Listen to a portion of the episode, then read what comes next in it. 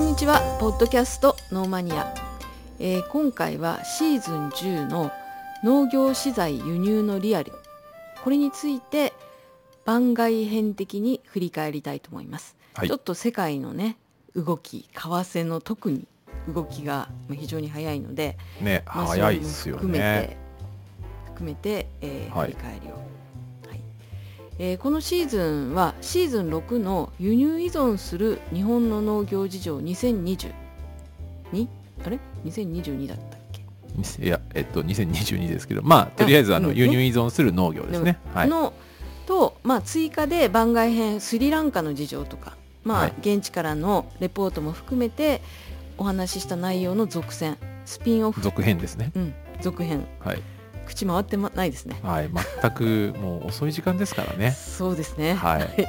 まあそのスピンオフという位置づけであのありました。で普段貿易というのに携わる機会が少なくてよく分かっていない私のようなリスナーの皆さんに、まあ、少しでも身近に感じてもらえたらということで篠田さんの実体験も交えながらはい。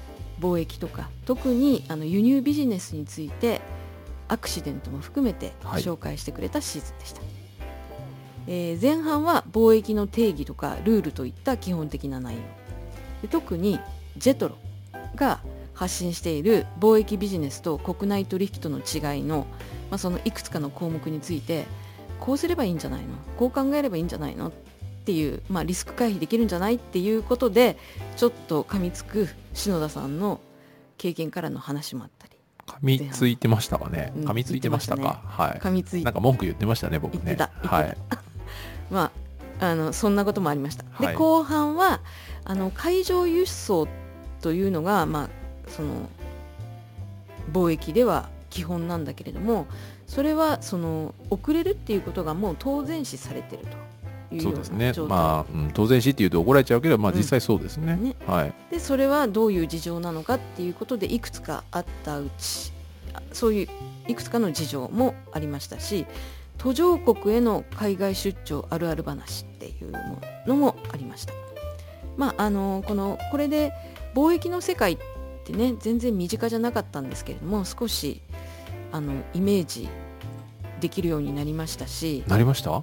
うん、多少はね。あ別に自分が貿易ビジネスを始めようとは思え、そこまではいかないですけど。たはい。あでも聞いてる人の中でそういうこと貿易っていうものもちょっと考えてみようかなという人がいらっしゃると多少は参考になるんじゃないかなと思いました。ね、参考になってくれたら嬉しいですけど、うん。ただ僕もね、うん。あのーアジア圏だけですからね、うんうんはい。経験があるのはうん。あのーインドスリランカインドネシアモルジブぐらいあと中国か。うん。中国はえっ、と輸入したわけ中国から輸入したわけではなくって、はい。三国間貿易といいまして、はい。えっ、とまあスリランカでねあの何度もお話ししたヤシガラバイトっていううちが使ってるものを、えースリランカで作ってもらってそれを中国にうんうん販売したってことですね。うんうんでただ決済は日本、まあ、要はうちを通して決済をしてるんでこういうの三国間貿易っていうんですよ、はい、結構よくある話なんですけど、うんうんうん。日本でハンドリングしてしつつ、はいはい。僕がハンドリングしつつスリランカで作ったものを中国へスリランカから輸出するっていうことですね、はい。うんこういうの意外とありますね。なるほどはね。なので、まあ、でもそそのぐらいしか僕は地域的にもやっぱ限定されてますし、あの EU 圏とか北米とか中うん。中南米とかと、アフリカとかと取引してるわけではないので、経験したことないのでね。アフリカはちょっとやりたいなと思ってるんですけどね僕は、ううん。ん。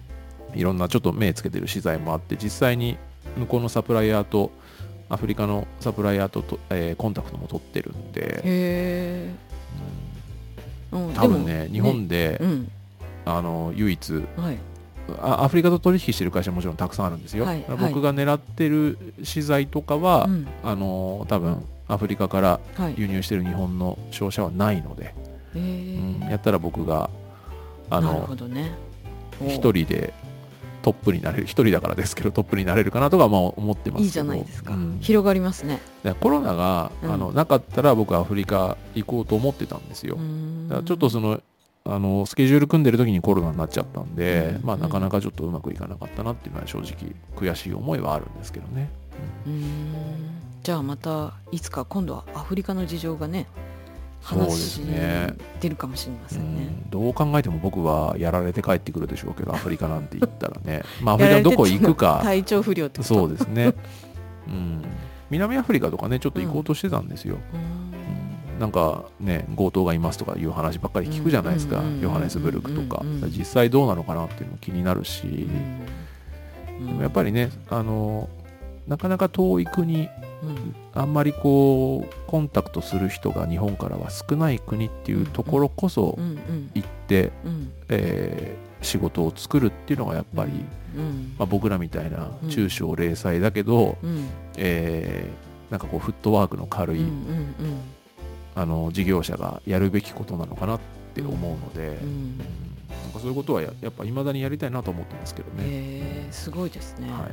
まあ、まだ言ってるだけですから、うん。アフリカ行かなきゃいけないですからね。うんそうですね。はい。あの本当に輸入とか輸出とか、まあ、輸入のものはその品物を私たちは普通に当たり前に見てるんだけれどもその下には、まあ、いろんなご苦労があってでこう手に入ってるっていう。そうね。そういうことが分かるまあ、内容ですご苦労って自分では言えないですけど、まあね。ただ、まあ、お腹壊したりとか、あありましたね。はい、なんか病気になったりとか、うんうんうんそういうことはやっぱりありますよね。ううん。んえ詳しくはぜひエピソード75から79全6話ですね。はい、お聞きいただければと思います。はい。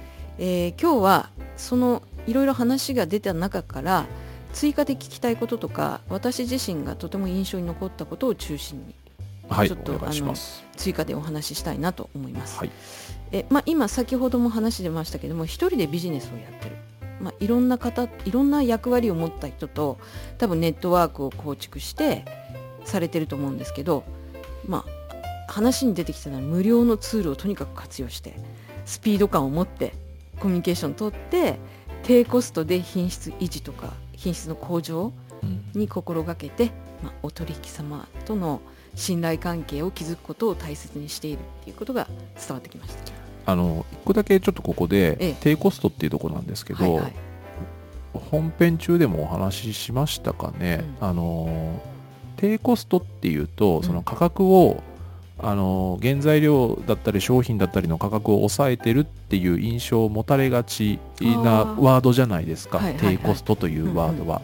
で僕がやってるのはそれじゃなくて、うん。あの多分本編でもねお話したかもしれないですけど、あの余計なものを省いてるってことですよね。はい。中間に、うん。まあ、商社だ現地の商社だったりとか、まあ、もしくは場合によっては日本の商社輸入輸入事業者とか、えー現地の言い方だとブローカーとか、うん。そういった余計な、まあ、余計って言ったらおかしいですけど、うんうんまあ、でも中間に入る事業者を全て省き、うん。そうすることでまず、ねうん。あのマージンがいりません、ね。マージンは省けるじゃないですか、はい。中間マージンというのは省けるし、全てを直接やることで、うん。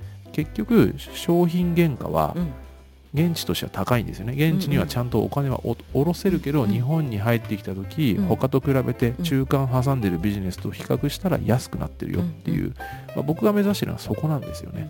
だからあの、まあ、これちょっと聞いてる皆さんにね、うん。あのぜひお願いとしてはい。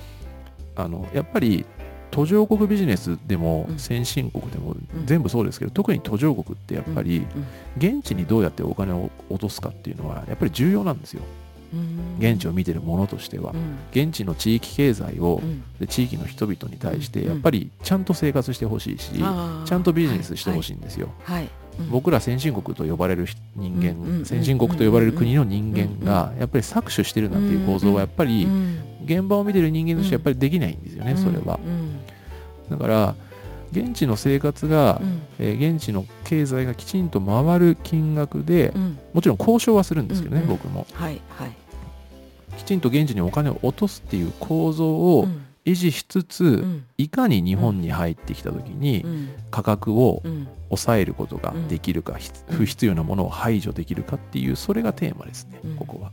この低コストっていうワードの中にうん。ワードが含む意味というのは、うん。僕なりの意味は今説明した話ですね、はい。はい。これはちょっと皆さんぜひご理解いただければなと思います。なんかあの支払い方法もちゃんとお金を払ってくれる企業とやることで、その手数料があの安く済む方法でやってるっていう話そうですね。TT っていうね。TT だからその LC っていう、うん。まああれはねうん。あの LC はその額の問題もあるし取り扱い額の問題もあるんで、なんか大手商社がね1件10億とかっていう取引だと LC っていう信用状発行の方がいいんですけど、うん。僕らはやっぱりうん。TT っていうね、一般的な送金方法がやっぱベストだと思ってやってますね、うんそれは、うん。はい。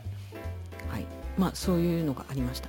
でそこの、まあ、いろんな関わりいろんな役割を持った人が結構聞いたことのない名前の職業の方が登場してたんですけどフォワーダーさんとか通関士開示代理士サーベイヤーさんとか出てきましたよね。はい、これちょっとあのえ？台本上の指摘をしてもいいでしょうか？どうぞどうぞ。ちょっとあの聞いてる方にはなかなか伝わりにくいんですけど、はい。一個ずつ紹介しますね。はい、フォワーダーさんというのはあのーまあ、要は通関業者さんです、あのー場合によってはおつなかさんという言い方をします。ちょっとこの僕おつなかさんっていうこのワードのうん。由来とか意味僕わからないんですけど、うんうん。フォワーダーさんというのはあのーいや僕の立場だとしたら僕は輸入者なんですけど、はい。ヤシガラバイトに関しては輸入者なんですが、うん。実際に、えー輸入品輸入貨物が来た時に、うん。えー通関作業ですね。うん場合によってはあの検疫っていう植物検疫とかありますから、そういったその通関と通関に関わる作業を代行してお願いする先っていうのがフォワーダーさん。フォワーダーと呼ばれる業種の会社さんです。これがフォワーダーさんですね。はい。通関業者さんだと思ってください要は、い。通関業務を代行してくださる会社さんです、ううで、まあ、通関士さんはその中にいたりするあの通関業務を資格として持ってる、あーなるほど。ね通関士さんだからフォワワーダーさんの中にはい。通関士さんがいるっていう、そうですそうです。あいやはいそうですよ。はい。もちろんあの税関にもいるんですけど、うんうん。フォワーダーさんの中にもいます。で開示代理士なんですけど、ええ。これは僕は仕事としては直接は関わらなないいですよね、ですね。うん、サーベイヤーさんもね。あでね、まあ、開示代理士からちょっと、はい。あの指摘をさせていただくとうん。今ねこの台本上開示の海に自分の字って書いてますけど、はい。これ漢字違いましてこと？海にことですね、うん事件の字ですね、はい。はい、それで代理士という開示代理士です。まあ、これはあの本編でも言いましたけど、うん。あの行政書士の海版ですよ、はい。要は船舶の登録とか登記とかはい。そういうことをあとはあの船員さんっているじゃないですか。船に乗るお仕事する人たち。うん。その人たちのなんか労務管理とかもなんかうん。あのカテゴリーには入るみたいですね。あの海のなんか許認可系をやる扱う、えー資格なのでこれはちょっと僕は直接は関わらないはい。ところですね。フォワーダーさんとかはもしかしたら関わるのかもしれないです業務として、うんうんあとサーベイヤなんですけど、うん。サーベイ今宮さんの台本に、うん。サーベイをうんカタカナで書いて「矢」をうん。あのうん。やななんでしょう屋台屋屋台の屋にしてますけど。違います。違うんだ。サーサーベイって英単語があるんですよ、点検するとかはい。調べるっていう、でサーベイをする人をうん。英語だとサーベイヤーっていうんですね。やーやーね。うん。やね。サーベイヤー。あだからこれはこの点検する人のことをサーベイヤーっていうんですようん。英語で。それをそのまま持ってきてるだけですーうんこれはかなり特殊でうん。あの、うん。僕アクシデントの時にお話ししましたけど、うん。はい。はい。その船会社がはい。その貨物に対してうん。アクシデントが起こった時に、場合によってはこのサーベイヤーを、うん。えー派遣して、うん。で、うん。まあ、あの現場でこの貨物に対して何か問題がなかったかどうかっていうのを、はい。あの実地検品する人はい。ですね。これがサーベイヤーですね。はい。はい。だからサーベイヤーじゃないです。サーベイヤーです、ありがとうございました。えーで、まあ、あのネットはじ篠田さんが一番関わるのがそのフォワーダーさんっていう。そうですね。通関をお願いしてますね。通関をするはい。人、これはだから会社っていうことですね。ね。今お話があったように、でそこの中に免許を持っている通関士さんっていうような方もいらっしゃると。あそうですよ。ね。はい。はい。うん、なるほど、はい。でえっとそそれは全国にはいあるっていうことですよね。全国っていうかむ港？港のところに。あそうですね。あだからいやまあ会社によりますよそれは。例えばえっと、結構その、まあ、き規模が小さいという言い方は失礼ですけど、はい。その通関会社、うん。つえーフォワーダーさんとして、うん。えーまあ、かなり個人に近い形でやってる方も実はいらっしゃるんですよ。うん。でそういう方だと例えば拠点が東京だとするじゃないですか。はいで、えー大阪とか名古屋とかであの貨物を、うん。じゃあ受けれないのかっていうと、んんえー提携してる先があったりして、はい。その提携先を通して、えー遠隔地の港の業務も請け負ったりはしてます。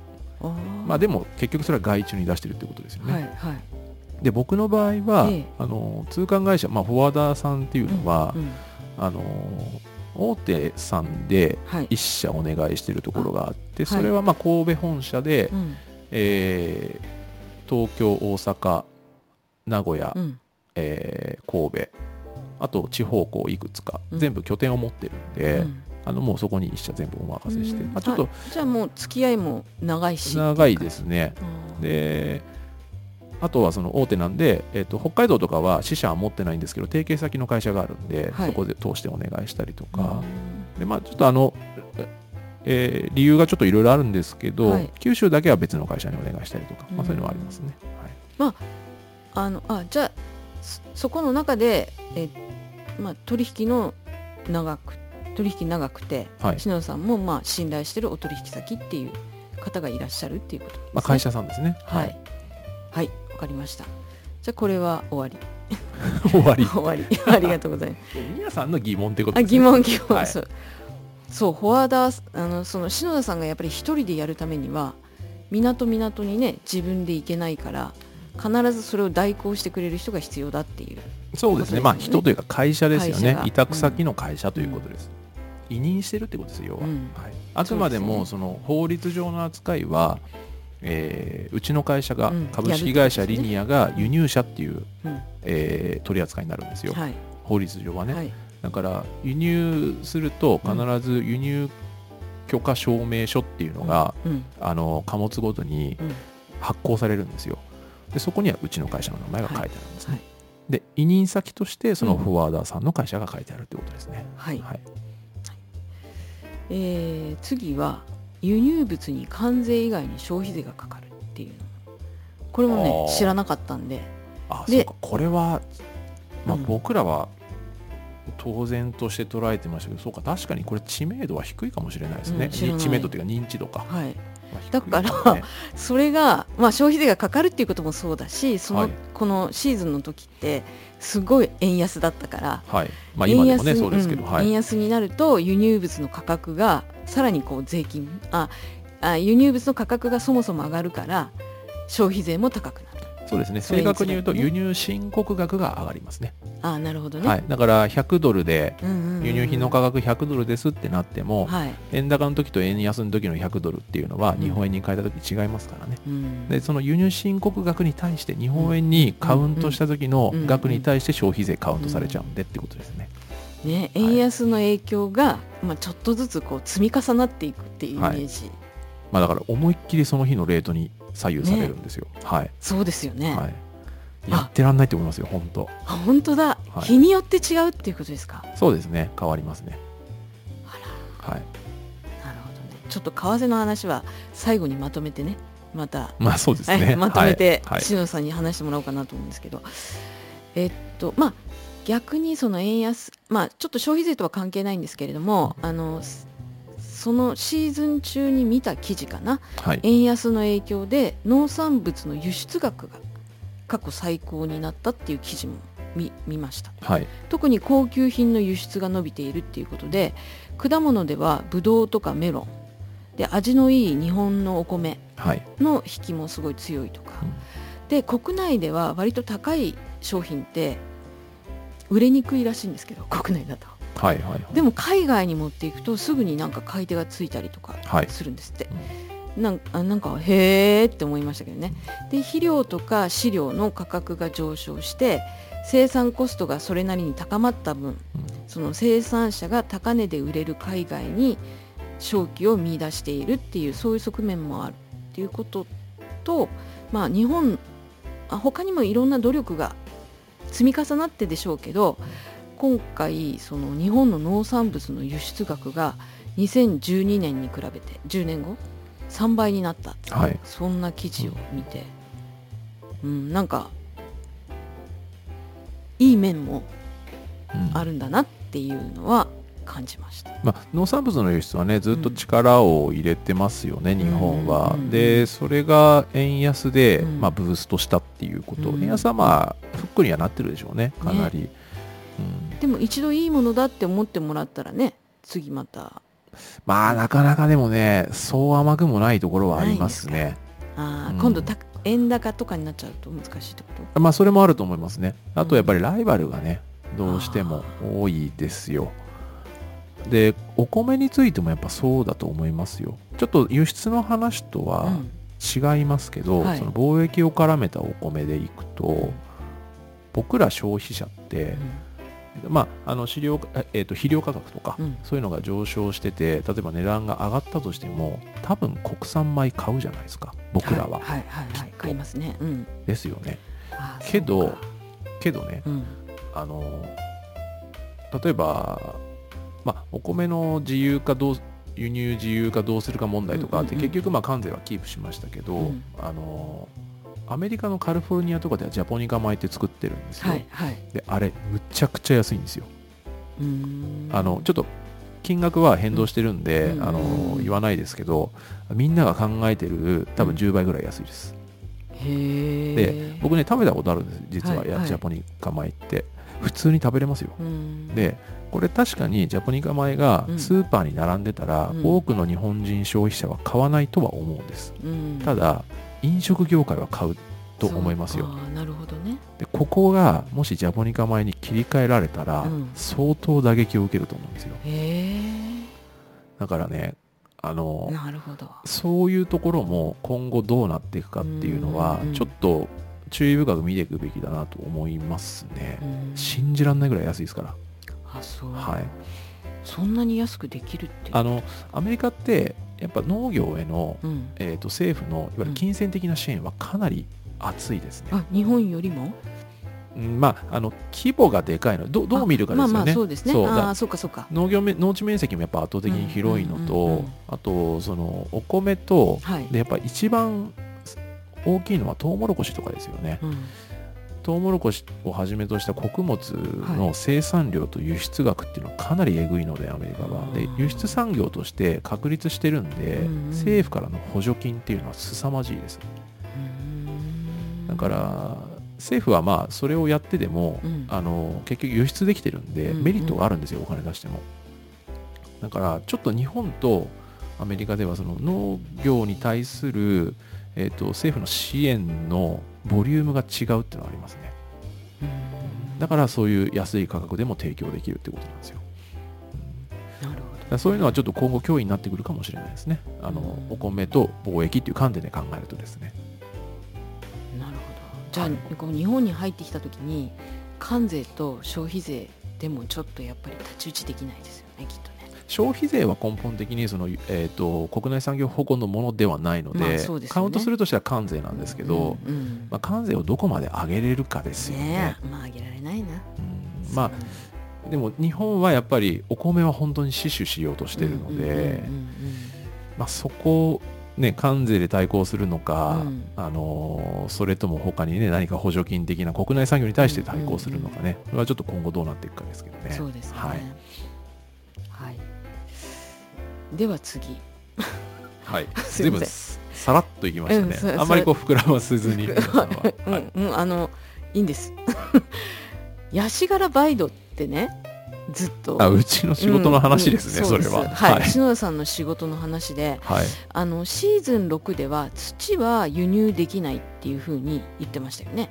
はいシーズンました。6だったと思うんですけど、はいであの私の実家元農家ではい。なんか倉庫みたいなとこ片付けてたらですねはい。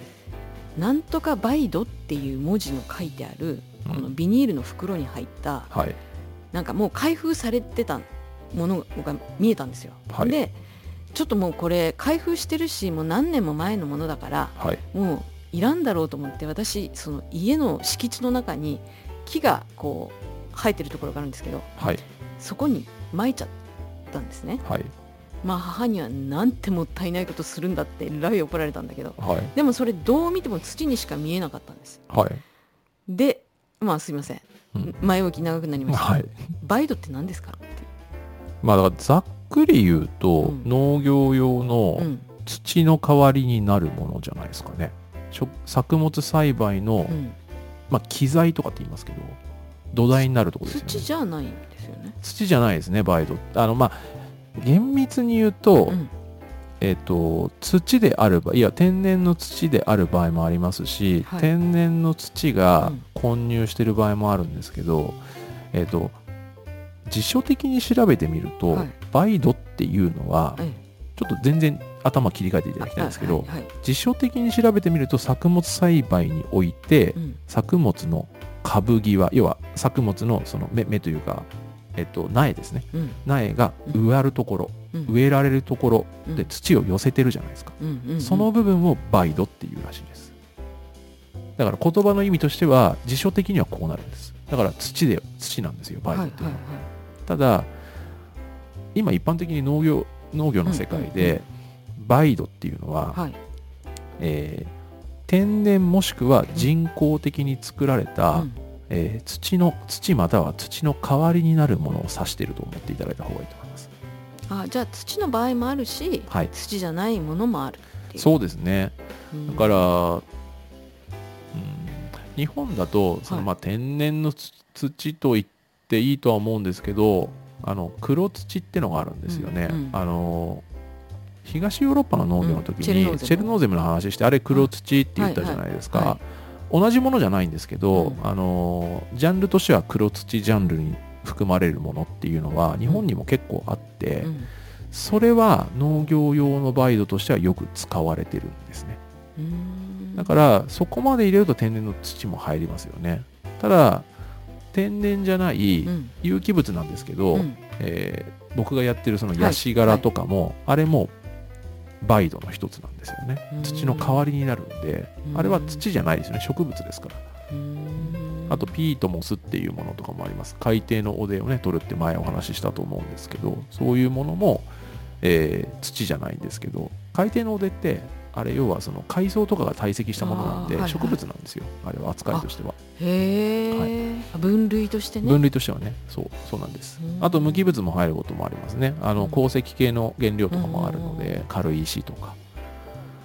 だからバイドっていうのはその農業用土と考えてもらった方がいいと思います。で用土の中身っていうのはいろいろありますよということですよね。用土っていうのは養分の用と土？用土はねあのー何々用とか何々用あ用途の用。そうですね用途の用です、ね、用いる。はいそうですそうです。あだからヤ、シ柄バイドはうん、植物なんだ、植物です。うん。はい。でもそれが土の代わりになる。なりますね。ヤシガラバイド100%で栽培する植物というか作物も結構あります。まあいちごとかトマトなんかは、えー一番有名ですかね。ヤシガラ100%で作るっていうの。はもちろんそうじゃないあの栽培方法を使ってるところもありますけども、はい、うんなるほどね。マニアックですね。マニアック、はい。でもなんかずっと気になってたの。あそうです土っかて書くのにはい。土は輸入しちゃいけなくてヤシ柄バイドは何ってちょっとずっと思ってた、だ天然の土を輸入しちゃいけないっていうことですよね、うんうんうん天然の土には、うん。あのこれも多分どっかで話しましたけどいろんな微生物が入ってるのでそれをもし入れてしまうと、うん。やっぱりあのその国のあの本来の生態系が崩れてしまうっていうことがね、ありますので基本的にどこの国も土は天然の土は輸入禁止ですね、はい。はい。あすいません。また次行っていいですか？あどうぞどうぞ。もうどんどん言ってください。あのもう宮さんがハンドリングしていただいて。すいません。はい、農産物だけじゃなくてその農業資材とか肥肥料を輸入に頼っているっていう、まあ、日本はねあのそういう話があって少し前あの今これ収録してるの2022年の12月の下旬ですけれども10月の下旬のテレビであの再生林あの林を再生するのあの再びつく再び生まれる？再生。わかります。再わかります。どどう再生再生林をあの要は使った窒素リン酸カリのリンですね。あそうですはい。そうです。はい、あのそれを使った肥料っていうのが下水処理場で加工して再生林を作ってるっていう下な。水処理場でおそらくリンを生成するんでしょうね。そうではい。そうですね。ってことでしょうね、うん。はいでこの再生林を使って安い肥料を提供できるようになったっていうテレビやってたんです。でシーズン6であのリンっていうのを90%中国から輸入に依存してると。はい。中国からの輸入はい。に依存してるっていう話があったんですけれども、テレビでも同じようにあの言ってて、まあ、非常にあの輸入、まあ、輸入に頼ってるからそういう価格の高騰これなんかリンの価格ってはい。3倍以上になったっていう、なんかそのコメントを見たことあるんですけどね、あのそういう価格高騰っていうだけじゃなくてまあ中国から90%頼ってるっていうことで肥料が手に入らなくなるリスクも考えると国内生産を進めていきたいっていう考えてるって。これあのここれに似たような話あ国内生産の前のリン 90%90 中国に頼ってるっていうことをちょっと危ないよねっていうような話は多分シーズン6でやりましたね。篠田さんが言ってた話で、でそういうのを回避しようとして日本でそういう化学肥料をできないかっていう、あ原料を確保できないかってことですよね、うん、うん。っていうのをやってたんですよね。ただこのリンの回収ができる設備を持った下水処理場っていうのはまだ全国に5カ所しかないと、うんまあ、国の補助を考えてほしいなっていうようなそんなコメントを施設の担当者の方がおっしゃってた映像が出てました。まああの素晴らしい取り組みだと思いますし、うん。ただやっぱりこう設備投資がねうん。かなり必要ですよね、であとそもそも論なんですけど、はい。リンだけではやっぱり肥料ができないので、はい。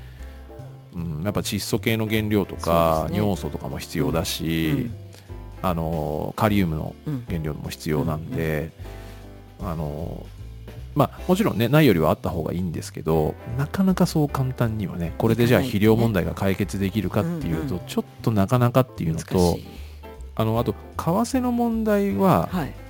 あのまあ今後どうなっていくかっていうのでね、それによってその輸入価格がどうなっていくかっていうところもあるんですけど、うんあの往々にしてうん。いろんな原材料を、うん。じゃあ日本でやろうってなった時に、うん。あの技術はあると。うん。でお金さえなんとかすればうん。設備も作れる。ただ、うん。結局海外の方が安いよねっていう結論に陥ることってやっぱ何回もあるんですよね。どあそうなんですか。うん。だからそのうん 確かに設備投資を考えたらそれは国内の方が高くなるのはそれは当たり前なんだけど、うんそのじゃあそのコストがうん。どんどんとこう下がってって、うん。まあ、商品もどんどん回ってって、で値段値段が落ち着いてくるのはやっぱり20年先とかうん。っていうシミュレーションをした時にやっぱそこまで耐えれるかとかね、うん。やっぱみんなビジネスだから、うん。じゃあ今動いてる中国産の方がいいよねとか、マレーシア産の方がいいよねとか、うんうん。やっぱそういう話に結局落ち着いちゃうっていうのはこれまでも何度も。なるほどね。どうしてもあったんで、うん。だから息切れしないでここはそのうん行政とか国も、うん。あのちょっとやっぱ何らかの形で支援をしながら、うん。本当にだから国内で自給するっていうことに向けて、ううんん、せめてリンだけでもって話ですよねこれはやっぱりうん。せめてリンっていうねあともう一個カリウムのこともちょちょっと言ってましたね。だからそういうのがね国内で国内で自給できるようになれば、うん。もちろんいいですけど、うん。ただコストも含めてとかね、うん。だあと安定供給できるかも。ああそうですね。う、ん、やっぱりそれすごく重要ですし、うん。あのカリウムについてはロシアとベラルーシで24%ありましたね。そうでしたね。24はい。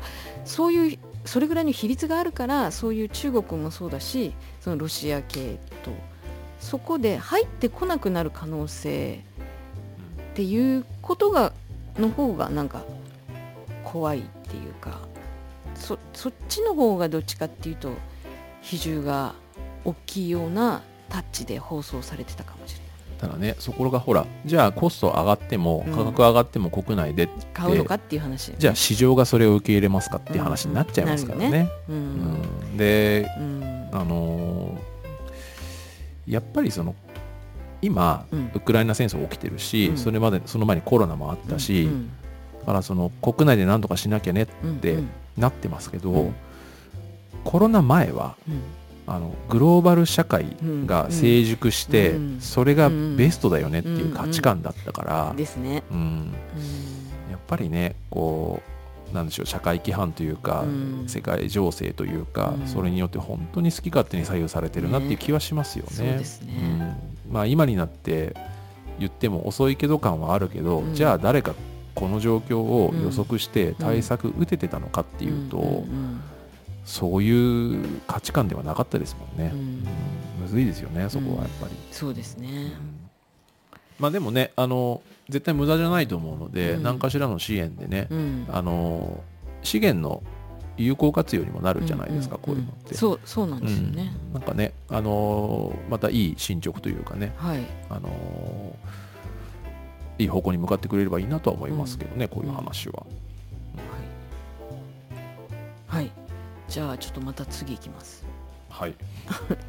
あの海上輸送、えー、と貿易ではその海上輸送っていうのが基本なんですけど、まあ、さっきも言ってた遅延があ遅れるっていうことが、まあ、割と当然視されてるはい。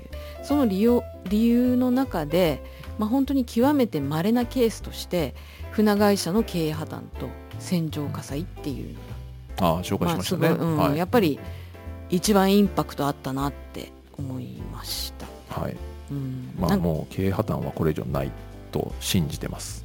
わかんないけど。うんはい。なだってこれまあねあの荷主さんとしたらもうふ船代は払ってるわけですよねそうですね。はい。は払ってるのに、うん結局途中で経営破綻しちゃったら港側としてはそのそのなんだろう船会社から入港料とかそういうお金が回収できないからっていうことで、船入港禁止って入港させてくれないっていうようなことになるんですよね。あえっと、全部のケースじゃないですよ。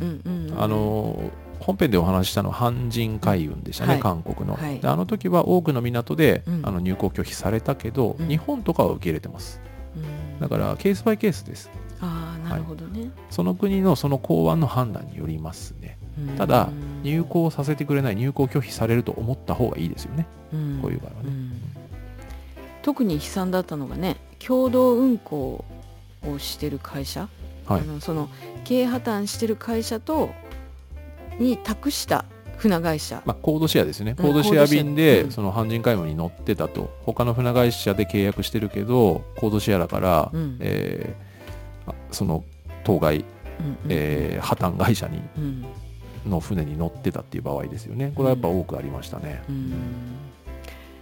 これもう本当悲惨ですよね。もうないと信じたいっていうことだったんですけど保険とかあるんですか？あありますよ。あのあ海上保険はみんな、みんなかどうかわかんないですけど、僕はちゃんと入ってますね。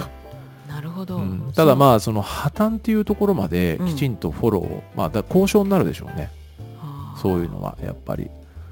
で要は保険会社がうん。その、持つかまあ、も持つかというかその保険会社が適用すべき案件なのかどうかっていうのはやっぱ必ず揉めると思いますこういうのは。だって保険会社のせいでもないし、アクシデントでも事故でもないじゃないですか。だからまあ考えたくないですけど そんなのは。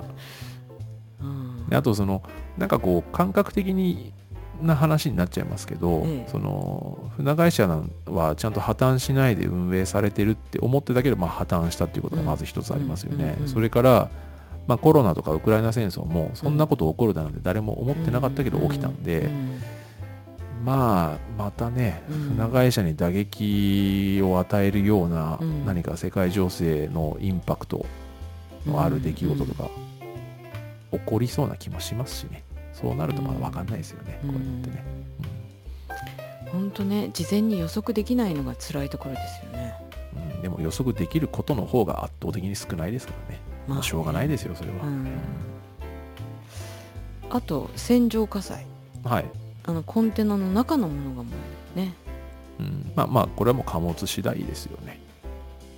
その物質コンテナの中に入れてる物質の特性とか気候とかなんか温度とかなんかいろんなこと想定してないと想定しておかなければならないってことですよね。あの一応その航空貨物と海上貨物ってあるんですよね、はい。でまああの当然それぞれで、うん。あの輸送金製品って言ったらいいんですかね。あの航空貨物だったらそのフレーマブルカーゴとかって言うんですけど、はい。あの要要は燃え可燃性のものダメだし、はい。で船便の方ははい。航空貨物ほど厳しくないんですけどもちろんこれ運んじゃダメよっていうのは設定はあるんですちゃんと。あなるほど。だから何でもかんでも載せてるわけじゃないんですけど、ままあ、そのレギュレーションの中でちはい。ゃんと運んでたんですけど、まあうん。僕がこの遭遇した火災っていうのは、うん。えーまあ、燃えちゃったと。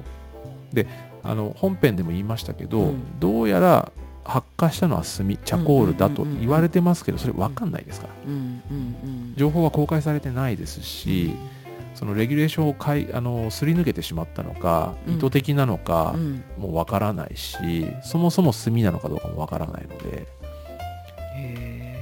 基本的にはレギュレーションは存在します。ーなるほどね、はい。あそういうルールがちゃんとあありるんですね。ますあります、ちゃんと。はあー。なんだ荷主が全部考えなきゃいけないのかと思ってました。いさすがにそれはないですね。ちゃんとルールが。大変だなとか思ってた。はい。ちゃんとルールあります。あはい、そうですか。あります、はい。ありがとうございました、えーじゃあ次は海外出張滞在中の面白事件ということで篠田さんがリステリンを服用するまあ、これはもうあのあんまり言うとみんな真似するから あダメですよ皆さん本当。あいのや一番ハードなやつね、ーリステリンオリジナル何度聞いてねもよくやったなと思いやもうあの辛かったですよ本当。やめた方がいいですよ皆さんこれ、うんはい。まあ、絶対真似しないようにってことですけど、なんかこう人間って医者がいない痛いどうにかなんないかなって何かにすがりつきたいって思って洗浄してくれるって思って飲んだんですかね。ですかね。どどうなんだろはい、うなんかそこまでやっちゃうかもしれないですね人間は、はい、はい、あともう一個ホテルの部屋に他の人が入ってきたって鍵が同じだったって。ああはいはいありました。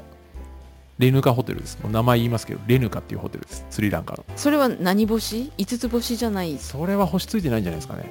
星がないところに泊まっえっとてたんですか、当時で当時で1泊5000ドルぐらいだから5000ドル？7000円ぐらい今のレートだとうんうん。7000円ぐらいかな、だからそこまで悪くないです。でもうんうんめちゃめちゃいいホテルでもないです、うんでもちゃんと綺麗で、うんうん。あの普通なんですけど、まあ、ビジネスホテルぐらいですかねイメージとしては、うんうん。からだけど鍵が一緒ってね。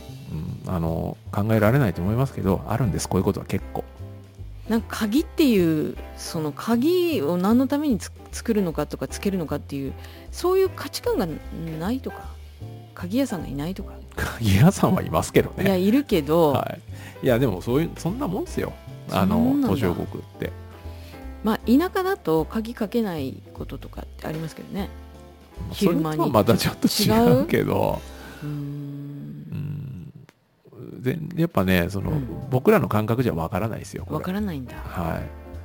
だからまあこういうこともあるからその5つ星とかのうんうんうん。ホテルにちゃんと泊まるってことですね、そうですね。5スター7スターに泊まるっていうのがベストですよねやっぱり、うん。皆さんあれですよその変なホテル泊まっちゃダメですよ本当。安いからとかで,、その海外行ってうん。安いからこっちとか、うん。あの場所もありますからね。でセキュリティ上もうん場所って重要ですからホテルの規模以外でも。あー。それは絶対ありますよ。そうですね。なんか出入りする時にも大変そうだし。だあとその危険な地域にうん。あるホテルとかもあるんで、うんうん。そういうのはちゃんと調べないと分かってる人に聞かないとダメですね、なるほどね。あのよく特にバックパッカーの人とか、うん。バックパッカー慣れてる人はいいんですけど、うん。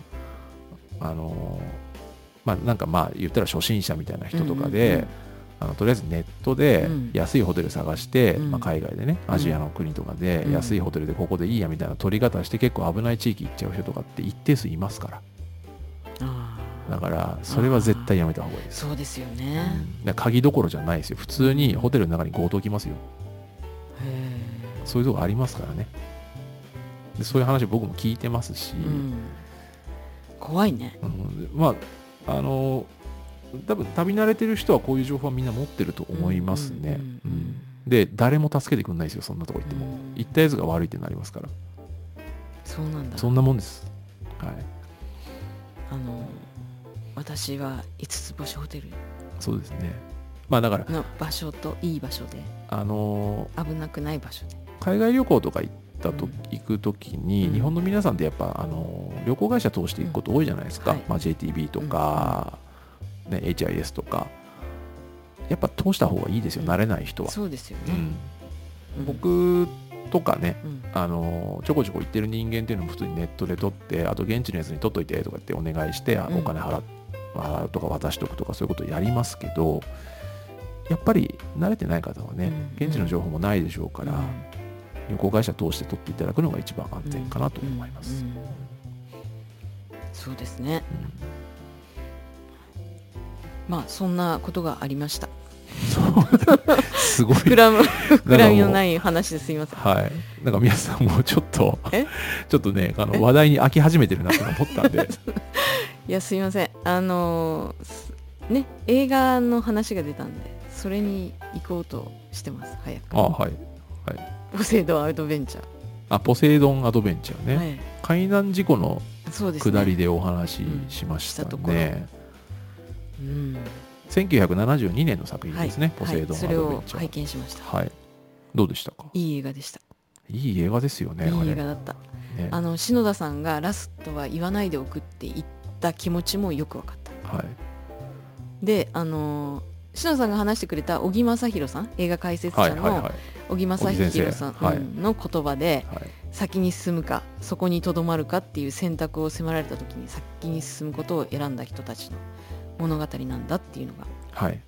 うん、本当にまさにぴったり、牧師さんがね、うん。はい。ね。あのー映画の冒頭で牧師さんまだ船が沈む前ね、うんうん。はいはい。あの牧師さんがみんな集めて演説。っていうかお話をしてる時に、はいその神様は一人一人のお願いなんか聞いてないと、うん。だからみんな自分で選択してうん。自分で先に進むんだっていううん。あの言葉が、うん。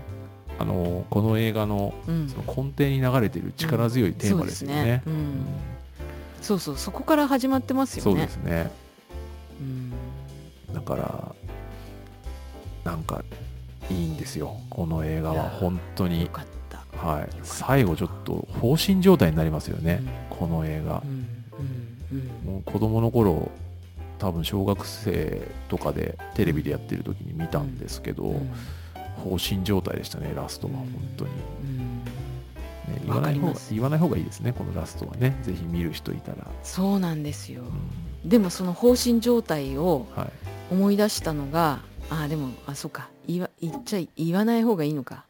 言わない方がいいとしたらもう言わ言えないな どうしました？いやあの同じように、はい。あのずっとずっと昔に三浦綾子さんの「塩狩り峠」っていう本を読んだはいんですね、はい。そのラスラストっていうかそれがもう本当になんかこうちょっとね重なっちゃったんですよ。ああそうですか、あの僕ちょっとその本読んでないです牧師さんの取った行動。はいはいはい。に重なってしまってはい。私もその本を読んだ後ははい。しばらく放心状態っていうか、ああなるほどね、うん。なんかね、まあね、ちょっとネタバレになっちゃうんで、まあ別にネタバレしてもいいんですけど、ご存知の方は多いかもしれないんですけどね。そうですね、まあ有名な映画で、やっぱりファンがすごくうん。多い映画なので、あの、ブルーレイ2回出たかな。うん。えっと、1回かな。えっとね、今出てる最新のブルーレイは、あの日本語吹き替え完全版っていうのが、まあ要はテレビ放映時の日本語吹き替えに、あのテレビ放映ってカットされてるじゃないですか。はは CM とか,、はいはい。なんか尺の関係で,、でそのカットされてて吹き替えがなかった部分を保管してるんですよ後から。うん。あの可能な限りあの声優さん当時の声優さんに来てもらってあの残念ながらもうすでに亡くなってる声優さんとかは、あの代役立ててとかっていうそういうので保管してるブルーレイがあるんですよ。僕それ持ってます。うん。はい。でもやっぱりなんかねこうやっぱり子供の頃見てうんうん。印象に残ってる映画なので、うんうんやっぱりその自分のこう体験の原風景的なものなんで、うん。吹き替え込みでちょっと再現したいなと思うんですよね 僕は、なるほどね。でそうするとやっぱりその日本語吹き替え版当時の吹き替え版とか入ってるとやっぱどうしてもノスタルジックな感情も含めてうん。でやっぱこれだけ素晴らしい映画なので、あのやっぱりねこう忘れられない作品の一つですし、うんあのまあ、ラストシーンのねその放心状態、衝撃のラストシーンもありますけど、そこに至るまでの、そのねあのあの老夫婦のねね。あの話というか、老夫婦のあの行動とか、奥さんの行動とかね、ねあのなんか本当一人一人のいろんなね人物像が。ね本当にちゃんと人物がきちっと描かれてるし、あの老夫婦のあの2人のね、あのまあ、決断と、そのね、その後の展開っていうのはやっぱもう思い出しただけでもちょっと涙が出てくるような、本当に素晴らしい映画だなと思いますね。すねうん、あのいや本当良かったです。これあのそうラストシーン言わない方がいいですね。うん、まあそうですね。ちょっとぜひ、ね、あのぜひぜひアマゾンもちょっと追加料金払えば見れるし。ああそっか、アマゾンでありました、あの字幕でしたけどね、字幕しかなかったけど、うん、あとやっぱりねその主演がジーン・ハックマンっていうね、あの有名な俳優さんですけど、あの分かりました、あのようやく顔と名前一致はい。あのポパイ刑事であり、レックス・ルーサーであるんですけど、まあこんなこと言ったらあれですけどやっぱその別にイケメンじゃないじゃないですかあの人。やっぱさあの力強さと演技力なんでしょうね、あれがやっぱ本当素晴らしいですよね、なのでぜひねちょっとまだ未見の方はぜひ見ていただきたいなと思いますね、ね、ポセイドアドベチャーは海難事故のね、うん、とこで紹介しましたけど、うん、はい、海難事故とか、うん、まあそうですね、はい。まあ、タイタニックもね、ね、やっぱ「タイタニック」が有名ですけど、まあね「タイタニック」も本当面白いですけど「タイタニック」と比較しても全然遜色ないですよね。であの本編でちょろっと言いましたけどこの「ポセイドンアドベンチャー」を見て気に入った方はぜひあのスーパーファミコンのセプテントリオンというゲームがありますんで、うん、これもあのポセイドンアドベンチャーのほぼゲーム化です、うん、これがまた傑作ですから、うん、はい、くっそ難しいですけどね。へえということらしいです。はい、あのー、ぜひね、ちょっとこれ、もしかしたら中古ソフトでも入手困難かもしれないですけど、僕なぜか持ってます。はい。まあ音楽に映画に歴史にゲームにそうですね。どういうふうに時間のやりくりしてるんだって 本当いつも思うまあ寝なければなんとかなります 寝なければね、はい、まあですね、ね、ちょっとこのポセイドアドベンチャーまで結構時間経ちましたんでね、うん、番外編ですけど、うん、一旦一回切りますか？一回切ります？そうですね。わ、はい、かりました、ちょっとあの為替とね。そうですね為替のことをちょっと。為替とあとまあちょっと貿易業務について少し補足したい部分もあるんで。わかりました、はい、ではじゃあ一旦切ります。はい、はい、ありがとうございました。ありがとうございました